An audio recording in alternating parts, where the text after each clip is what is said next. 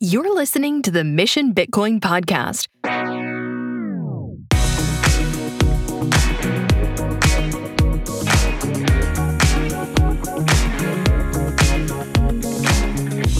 Well, welcome everybody to the Mission Bitcoin podcast, where each week we explore Christian responsibility in adopting Bitcoin. I'm Matt Solik, your host, and we're glad to have you with us on this last episode of 2021. And today we thought we would end the year by taking some time to sit down and talk a little bit about Patrick's latest book he just released called The Christian Case for Bitcoin. In our conversation today, Patrick shares with us, just like this podcast, the intersection of the Christian faith and Bitcoin. He gives an in depth and thoughtful look at why Bitcoin matters to the world and how it can be used as a tool to expand the kingdom of God. Our conversation together today gives you an excellent overview of the book, and this is one you're definitely going to want to consider for your New Year's reading list. So, without further ado, let's jump into today's conversation with Patrick Melder. Today, we got uh, Patrick in the room today. We've been making this podcast, at least as long as I've been involved with this, uh, on a short term, uh, that we have not ever been in the same room for the same podcast because you're traveling all over the place. So you were in El Salvador for a little bit, uh, and then uh, you went to um, Guatemala, and we are going to give some updates and stuff around that soon as well, too. Uh, but the reason we're here today is because we want to talk a little bit about the book that you just recently wrote and released called The Christian Case for Bitcoin. Uh, and so, uh, Patrick, why don't you just give us a flyby, like elevator pitch? What is this entire book all about? Well, first of all, it's great to be a guest on my own podcast. That's It's awesome. Exactly right. uh, so, uh, Matt, thanks for that. You, the Christian case for Bitcoin really is a, a compilation and uh, a repackaging and a rethinking of a lot of the articles that I started with on Medium. And there's a lot of great new content in it. But I did I did take some of my previous Medium articles, and those those articles, those Medium articles, were originally in response to what I saw within Bitcoin Twitter, because if you if you really want to be within the the pulse of what's going on within Bitcoin, I think Bitcoin Twitter's unless you're a developer, that's probably one of the best places to be. And I saw some just really odd behavior and sayings that were very religious in nature and Christian in nature about Bitcoin and the experiences that people were having with Bitcoin. So, as a Christian and someone who's a very critical thinker, I and who you know when I was very young, I spent a lot of time studying Christian apologetics. I felt compelled to be that voice that was like, wait a minute, you can't you can't use this language because this means something to Christians and I'm going to basically put a stop to the corruption of our language. And something that Bitcoiners are good at is pointing out the the the clown world that we live in, and and the, words that ha- don't have any meaning, but yet they were kind of hijacking our terminology. And I wanted to put a stop to that. So that's that's kind of what started everything. And so that's kind of the the thirty thousand foot view of the book. Mm-hmm. Yeah. And so I'm just want to kind of go through some of the things that you talk about in the book, specifically at the very beginning, because I, I, think you make some great statements, and I would just want to hear you expound on some of those things a little bit. So, one of the things you talked about is that you see some remarkable similarities you found between Bitcoin and Christianity. Can you give us a little bit of insight into what those similarities are? You talk a little bit about the language, uh, but w- what are the what are the correlations or the things that you saw that are um, the, that are similar between those two? Okay, well, let's talk with let's start with the language. First of all, you've got um, authors out there and developers that are using words like Bitcoin's messianic. Uh, Bitcoin's going to save us. Um, and I will agree with Bitcoin fixes a lot of things, but I think that what a lot of people don't understand is that, yes, Bitcoin's going to fix a lot of things, but it never will fix the soul. Mm-hmm so that there's the specific uh, language, and they use um, even eschatology language. The, they talk about the end, the end of the world, or you know the the rapture and and whatnot. So they use very end time sorts of lang- uh, kind of language. Now, as far as the parallels, and you know, to be completely transparent, when I first started formulating and seeing these, I felt that I was treading on being blasphemous. I really did. And so I see that Satoshi's equated to Jesus. And I started seeing that, and I thought, wait a minute, this is I, this feels very uncomfortable for me to to think, even think these things. Um, we we see the sacrifice that Satoshi made, very similar to the sacrifice that Jesus made. He went away. We don't know where he came from. So, you know, Gigi uh, came up with the concept of the Immaculate Conception, and and within Catholic circles that means one thing, but I think you know in Bitcoin circles and what I was, the parallel I was trying to draw is that Satoshi seemingly came out of from nowhere was here for a little bit and went away. And that's very similar to Jesus. Right, okay. Quietly, peacefully, right? Yeah. That's the way yep. he enters into the world. Uh, had his disciples, you know, on the email um, uh, distribution list, the cypherpunk distribution list, he had his disciples. Then we have concepts like uh, proof of work, which is foundational to Bitcoin and Bitcoin mining. I equated that to the proof of work of monasteries in the Middle Ages, hmm. that we went through a canonization of scripture through a very meticulous process, no different than um, the consensus process of Bitcoin. And um, so th- those are those are and the immutability. I think probably the immutability of Bitcoin speaks to the absolute truth of um, the God that we know and providing that truth. And those are probably the the major parallels. And I think the other thing that is very interesting about Bitcoin is that, and I describe this in the book, that Bitcoin is an all encompassing truth. Okay. It's not just like the law of gravity or a simple uh, ge- geometric equation or geometric shape. And um, if if you don't if you don't get a geometric shape right, or if you don't get a, a certain um, algebra equation right, your your the result's going to be wrong. Well, um, there are a lot of things about Bitcoin that if you don't get right, it it affects morality, ethics. Um, it spans computer science, game theory, politics. I mean, it's just I, I can't think of another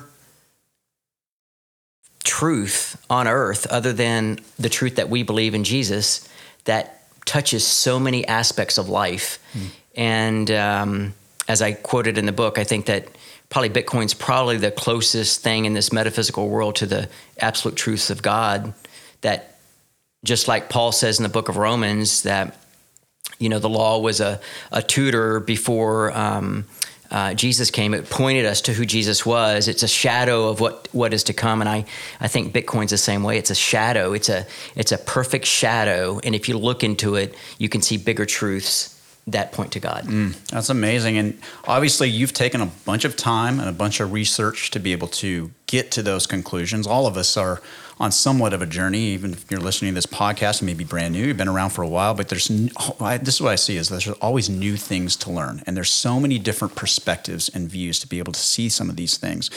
And you talk a little bit about this. I think you mentioned this in, in chapter one, where you talk about uh, that today we have so many blissfully ignorant people. Uh, we scroll, we swipe, we're looking at fact checkers instead of doing the work to understand the world around us.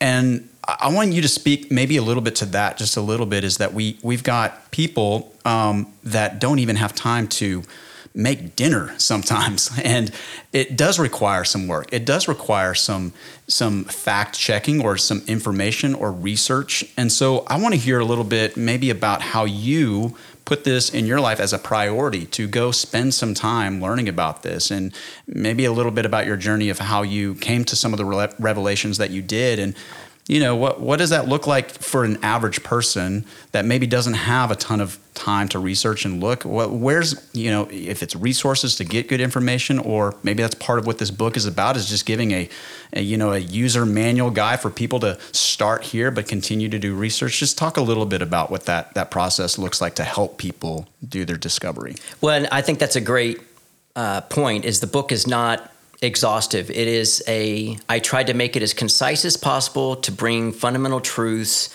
that demonstrate that this is, that one, Bitcoin is not, you know, crazy. Uh, Christianity is not crazy. They're both based in truth. And uh, for the believer, if you want to find out more about Bitcoin, there are plenty of references that you can go do that, and there are plenty of resources that that will tell you about Bitcoin. My my goal was not to be a technical person with Bitcoin because there there are a lot of smart people in the Bitcoin realm that know a lot more about Bitcoin than I do. Uh, and for the non-believer, I wanted to point to the fact that uh, their their belief in Bitcoin is falling within a framework of Christian thinking. And obviously, I have plenty of scripture in there, and um, they can use that for a starting point for kind of researching more. But the the um, you know uh, the the culture of swiping and and not taking the time to understand the world around us is you know part of it is the society that we live in. We live in an exponentially growing technological society where we can't possibly understand all the technology and everything that's going on around us.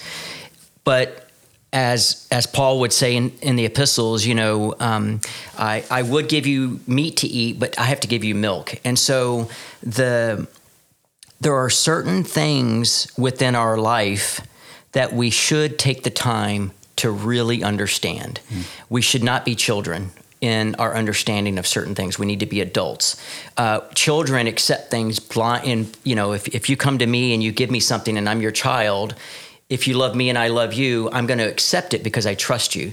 Well, that's that may be okay. It may be okay to give that level of trust over to somebody or some institution, but when it comes to ourselves and our worldview and um, our eternal destiny, we should probably take the time to understand that. And then, as we, what I what I found personally for me enlightening about Bitcoin was just as a professional working very hard for, you know, you know, I'm 54, working very hard for 35, 40 years of my life and finding it difficult to keep up.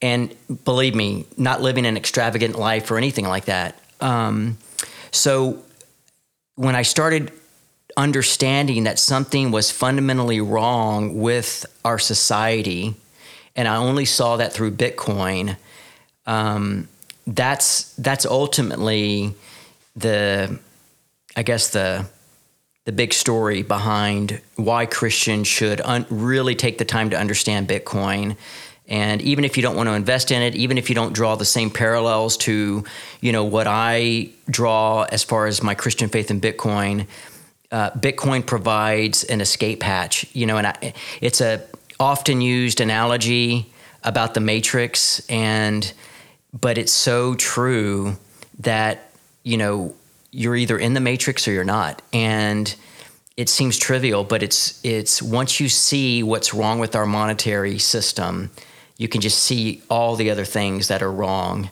And ultimately, that's um, I think the value of really trying to understand Bitcoin. Yeah, I love that. Uh, we've had conversations you and I have um, before about some of these things as well. It's that you, this is one of the most interesting and probably the most important things to be spending learning about. To you know, disconnect yourself from maybe some of the other other things that are around you that might vie for your attention and and look where this belongs in the grand scheme of your life when you think about what it means to be a believer and a, a Jesus follower and what that means for your contribution into the world.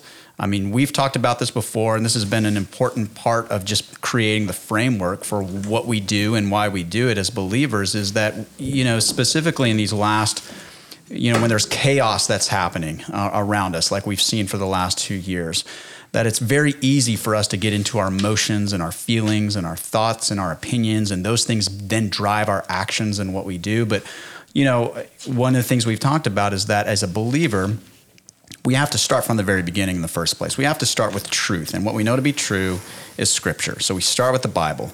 And the Bible has to inform our theology, our thoughts about you and I, you know, our thoughts about God. But uh, but Matt, that's I think that's another problem that we have as believers is that okay, so you know, I appreciate that and as a pastor, you you live by that, but I think in the greater Christian Christendom, if you will, mm-hmm there there are a lot of areas in life where we really don't believe the Bible is all that we need for life and godliness, and um, the it, and and I'll I'll just say it like this: if if if the um, if we really felt that the Bible can speak to how our money should work and how our economy should work. And the, the word economy does not occur in the Bible, but that's the that's the that's the working of people together with you know a medium of exchange to function as a society.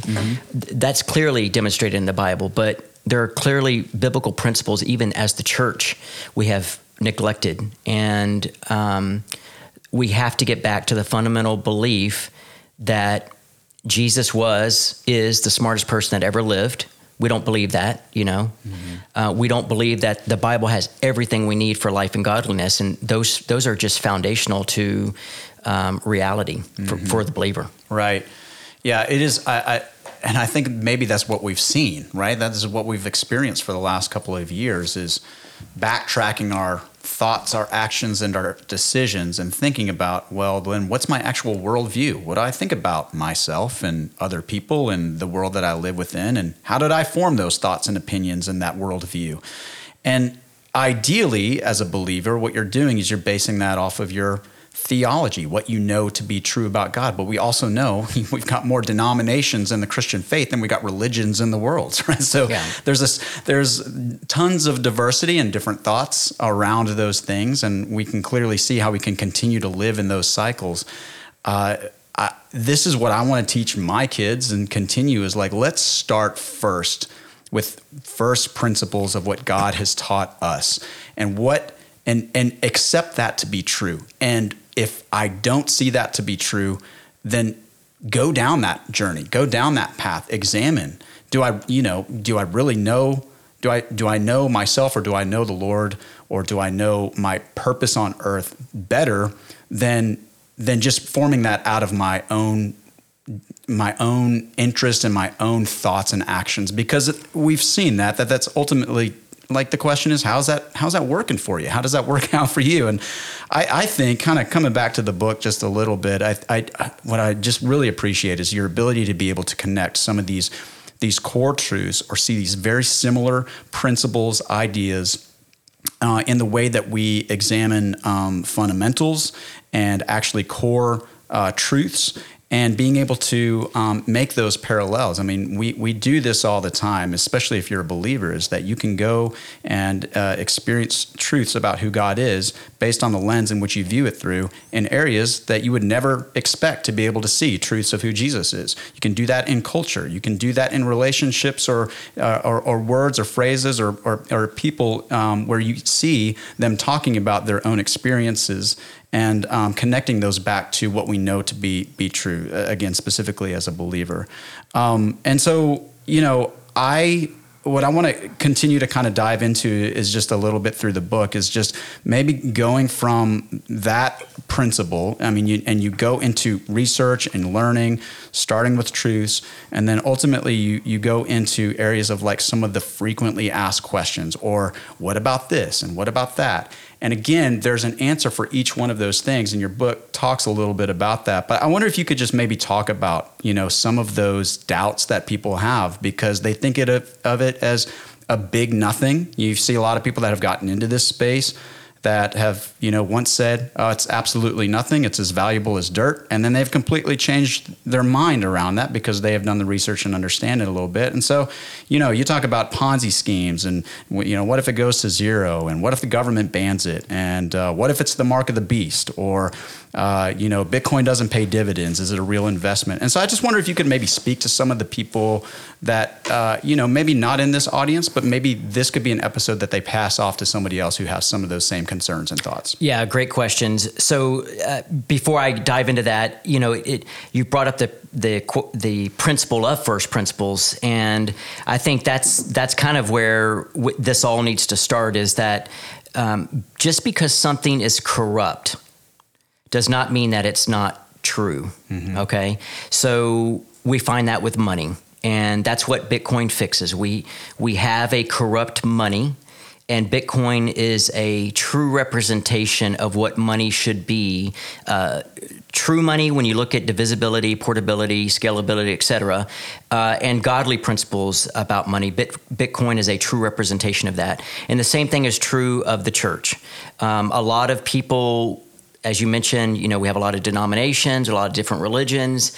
Um, just the fact that a church has done something bad does not make the expression or what they're trying to express bad, the first principle. They're trying to express their understanding of God.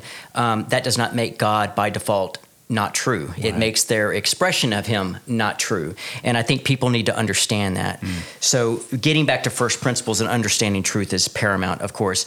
Now, as far as you know, Bitcoin and and you know the FUD associated with Bitcoin I think the, the the way I like to kind of nail this down because there there is a lot of FUD, and I think that objectively, if you if you step back and understand number one where the FUD's coming from. Is it a Ponzi scheme? You know, it uses so much energy. Where are you getting that information?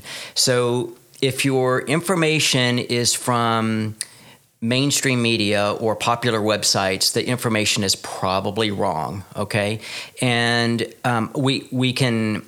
The, a perfect example of this, and again, this is not meant to be a political discussion. It's meant to show that um, we live in a world where truth is not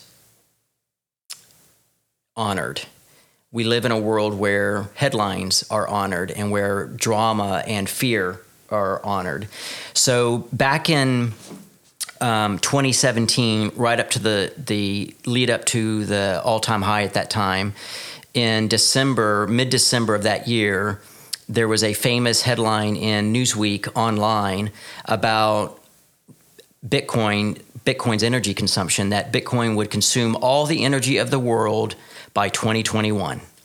And then about a week later, the World Economic Forum also had a headline, same headline Bitcoin's energy consumption will use all the energy by the year 2021. And here we are in 2021, and those headlines obviously were just patently false. Right. And so uh, if we look at you know whether Bitcoin's a Ponzi scheme, where does that information come from? a Ponzi scheme was named after um, I can't remember his name. It was Ponzi, but Ponzi, I can't. Right. Yeah, but I can't remember his first name. But you know, it was named after a person. So you know, just fundamentally, if we wanted to think about Bitcoin as a Ponzi scheme, then you know, it would it, we should name it after Satoshi. But Satoshi's no longer around. There's there's no central authority. There's no central person that is forcing you and me to buy Bitcoin. It's a personal decision. Um, so just on its face uh, to call Bitcoin a Ponzi scheme is just it's it's a complete non sequitur.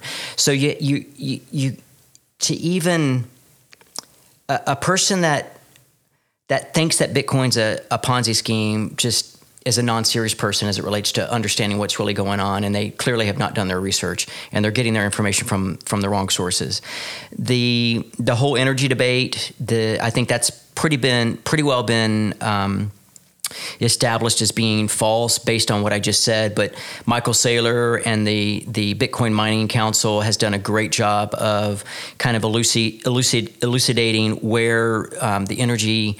Um, uh, sources are coming from for Bitcoin mining. And by default, if you understand Bitcoin mining, you understand that Bitcoin miners have to find the cheapest source of energy. The cheapest source of energy are uh, free energy, solar, wind, hydroelectric, etc. And then I think for as a Christian, and you know, it may not be the same for every Christian, but I know it was for me. And I've been around, you know, I grew up in the, the 70s and 80s. And so, you know, the, the, the time of Hal Lindsey and the great late, great late planet Earth, and, you know, the world's going to come to an end tomorrow. So um, the mark of the beast is a big, is a big concern. Like, okay, is this a controlling technology? And when you study Bitcoin, you find out that, well, um, I don't know how something can control you when it's not controlled by no one controls it. So how can it control you? It's distributed, and um, it's the farthest thing from the mark of the beast. So that's that's really kind of a unique Christian FUD concept that I wanted to address. Mm-hmm. Um, but those are the yeah, those are the probably the major FUD items associated with Bitcoin, and and I think that the um, yeah, so yeah. Th- those are the major ones. Yeah, even I don't know if you've seen this. Uh, this is a pretty cool video I saw uh, recently, I think on Twitter. Of you know, obviously they have banned it in China like a thousand times for the last right. twelve years. Right. Uh, but there was a video of a person who has now set up a tent next to a stream where they're actually in China, where they're actually continuing to mine in China by using hydraulic power oh, that they've awesome. put together in this entire rig. And so you just see the value of individuals where maybe governments or you know authorities don't see the value of it or are afraid of it uh, or uh, you know have come to their own conclusions. But I thought that was pretty amazing. It's just to continue to see people that once they believe in something, uh, they'll do anything they possibly can. They'll live in a tent by a river to continue to be able well, to do it. yeah, and that's uh, so that speaks to two things. Number one, we're, we're trying to do that in Guatemala at Bitcoin Lake. We're going to create a completely sustainable Bitcoin mining operation and completely destroy the, the energy FUD once we're going to demonstrate it. And then number two, that commit that's total commitment right there. Mm-hmm. And I'm writing a new book about the philosophy of Bitcoin and religion, and that's that's essentially um, the transcendence that uh, we all try to come to understand as Christians. That's that's God. Our our transcendent is God, and but in order to um, have a transcendent experience, you need total commitment, and that that is an obvious example of someone who's totally committed. And and obviously Jack Mallers, when he said, "I will die on this hill," that's that's not unique to Jack Mallers. I think a lot of Bitcoiners believe with wholehearted heartedness that they will die on that hill, and that's total commitment. So that's a that's a very religious commitment, and that's a very transcendent commitment. Mm. Yeah, I love that. Uh, I want to just highlight a phrase as well that you put in the book here, and I think this is really good. You said that if we have lost our voice as Christians in this post-Christian world, we need to learn a language that can help reach the lost. And I know this is a big driver for you writing this book. It's a big passion of yours.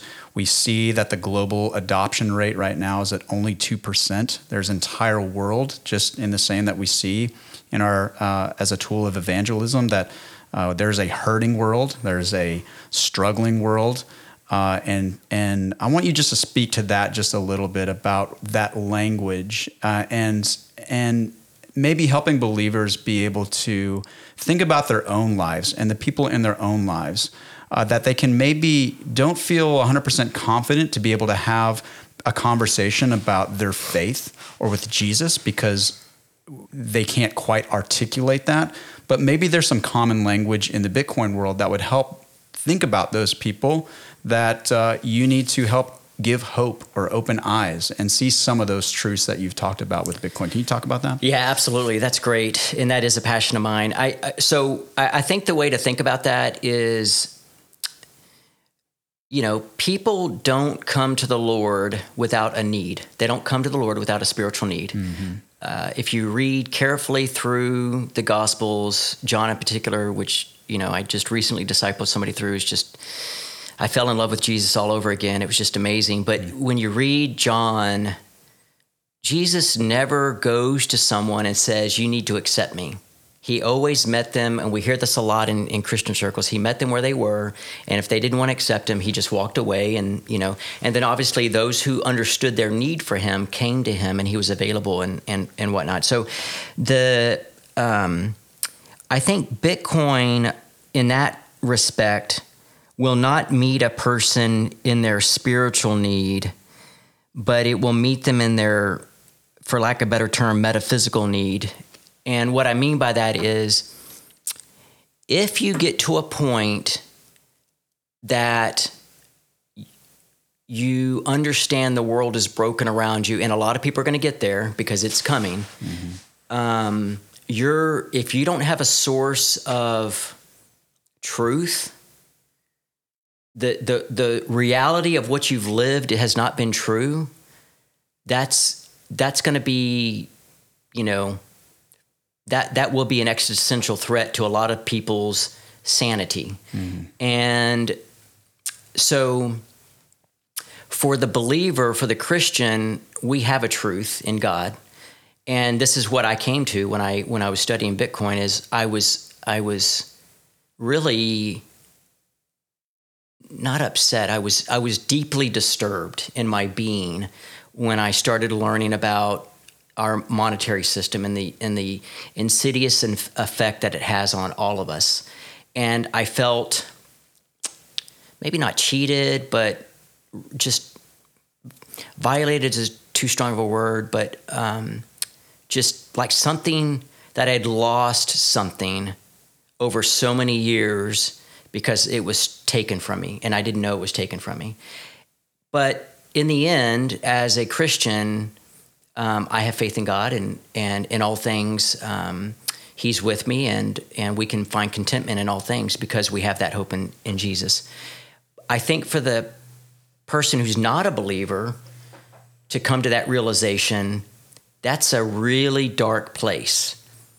And I think that Bitcoin, in a metaphysical sense, provides hope for them that they're not going to have if they don't have something. If they're not looking for religion, certainly Bitcoin's going to provide something they can hang on to and say, thank goodness, you know, I'm not going to lose my sanity. I'm not going to lose my savings or whatever. Um, and I think that becomes a segue into, well, you know, you, you've experienced this in your life, in your metaphysical life. Um, do you think that in your spiritual life, there's also this point that you're at, or have you been at that point, or would you consider that? And so I think that's where Bitcoin becomes a parallel where you can walk somebody through the hurt of the metaphysical world and walk them through the hurt of the spiritual mm-hmm. world because it's the same walk. Um, and they they may not they they you know with in the spiritual realm we drown our hurt with you know I don't know sex, drugs, relationships, you know porn, whatever, and we don't really we numb the hurt. Mm-hmm. Uh, in the metaphysical world, we numb our our hurt, our brokenness by spending, mm-hmm. buying things. Um, and when we figure out that that's broken, it might open us up to the fact that okay, there's there's a spiritual aspect to this I haven't considered before, and that's that's where I think that the two kind of um, merge. Hundred percent. I love that. I think that is um, great language. Everybody knows what it feels like and can articulate what it feels like to have economic loss, to feel what it feels like in your family, or to feel like you know what that feels like in your personal home. Everybody knows that, and they can articulate that. It's a little bit more difficult to hit on some of the things that you talked about in the spiritual realm of the of, of emptiness. I was like, you know, you feel something, but maybe you can't quite articulate. But that, it's right? it's not it's not just loss, Matt, because it there everyone's going to experience a loss, but they they are not going to have a hope. Mm. You know, normally, and and that's because of the of the of the the way our system is going. And I firmly believe, and you and I might have a little disagreement on this, but I firmly believe that a day of reckoning is coming, and we don't want people jumping out of Wall Street buildings. Mm. Um, Bitcoin provides an anchor for them. So um, it's one thing to have a loss it's another thing to have a loss with no hope. Right. That's right. the difference. Absolutely. Yeah. Absolutely. And so maybe we can wrap up this conversation just a little bit to talk about what you're doing in Guatemala because I think it speaks obviously to what we're experiencing here, but part of the reason that you wrote this book is because you saw that hope and you saw a need and you saw ways to be able to continue um, to bring hope to other people. And you know, you mention, um, I believe it's James um, chapter one that talks about fighting for the rights of the widow. Mm-hmm. Uh, you know that uh, to look after orphans and widows in their distress. And so, could you give us just a little bit of an update? Maybe we can dive deeper into this in another conversation. But I, I, I think people, as we've talked about this for a little bit, is is just want to know where things are at and how things are going, and um, in this project that you feel really passionate about. Yeah. So you, you know, looking at Bitcoin as an evangelical tool, if we have two percent of the world population that is is uh, adopting Bitcoin, if it can be used for a tool for e- event, um, evangelism, then we have a significant opportunity in front of us. As it relates to you know helping the the poor and, and the widow uh, and the and uh, children, the having been involved in missions for you know my entire adult life, the the thing that has always concerned me is going on a short-term mission trip and, and, and even hosting long-term missionaries that come back and they're doing great work they're building churches you know digging water wells uh, building clinics but the the one thing that we never can provide and solve is the issue of poverty now to be very clear we can't solve poverty. The, the, the Lord made it very clear, and I state this in the book, that uh, the Lord said, we, the, You will always have the poor. And the, the wealth and poverty should not be looked at as a measure of God's love for us. Um, but it is incumbent upon Christians who do have wealth to help those that are in need. And I think for the first time uh, for Christians, we can go and provide the physical help that we always like to do. And now we can actually provide a, a, a, resource with Bitcoin where we don't create dependence. That's always the problem when you when you try to give money to somebody in a, on a in a on a mission field is you create dependence. Uh, so with Bitcoin, we can actually provide economic opportunity without dependence and kind of fulfill a larger or solve a larger problem within um, the mission the mission field with Bitcoin. And I firmly believe that you can teach the gospel with Bitcoin as well. So let's have another bite at the apple of going, doing good works, um, presenting the gospel in a post Christian world using post Christian language with Bitcoin language, mm. and that's that's ultimately the goal. And then the you know what we're doing down in Guatemala is trying to implement that with uh, Bitcoin Lake in Panajachel at uh, on Lake Atitlan, and it's basically on the model of Bitcoin Beach in El Zonte, El Salvador. I think the difference is is that we well, I don't think that the difference is is that we're going through a, an educational process through a school.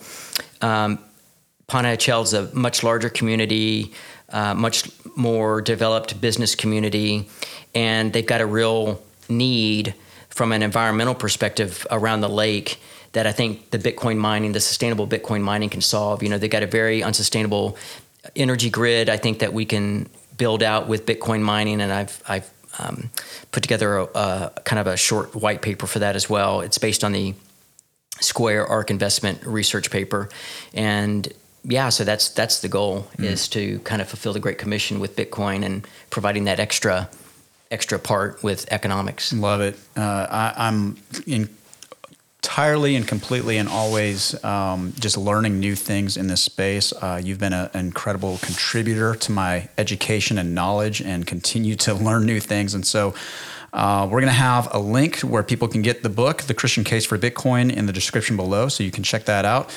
Um, and obviously, because of your passion, uh, you know you have you have the knowledge. Uh, you're carrying this out. You're bringing it to the people that need it most. Uh, and so, I just applaud you in all of your efforts, whether it's through this podcast or a book or being in the field itself to be able to bring home. I, think you're just doing incredible work. Uh, excited to get to partner with you in this. Um, any last final thoughts before we we sign off today? No, I just appreciate this time to be a guest on my on my podcast and, and, talk about the book. I really appreciate that. And um, you know, if you guys have any questions, you can always email me. That's um, I have that on the Medium site uh, pmelder at mac.com, and feel free to offer any comments or suggestions. And if you get the book and you read it, please be um, thoughtful and re- leave a, a, review on Amazon. Love yeah. it. Yeah. All right. great episode. Pass this on to other people that need it. Uh, we've got a hurting world, and Patrick, excited to get to do this with you. Thanks, man. Thanks. Thanks for joining us for this week's podcast. Like I said in the intro, if you're a Christian exploring Bitcoin or looking to understand some of the similarities between the two, then this book is written for you and one to consider for your New Year's reading list. We'll leave a link to the book in the description below. And if you're sensing you could use some help and clarity of direction for you in these areas, or if you'd like some help for your church in adopting Bitcoin, start a conversation with us by visiting the links in the show notes of today's podcast.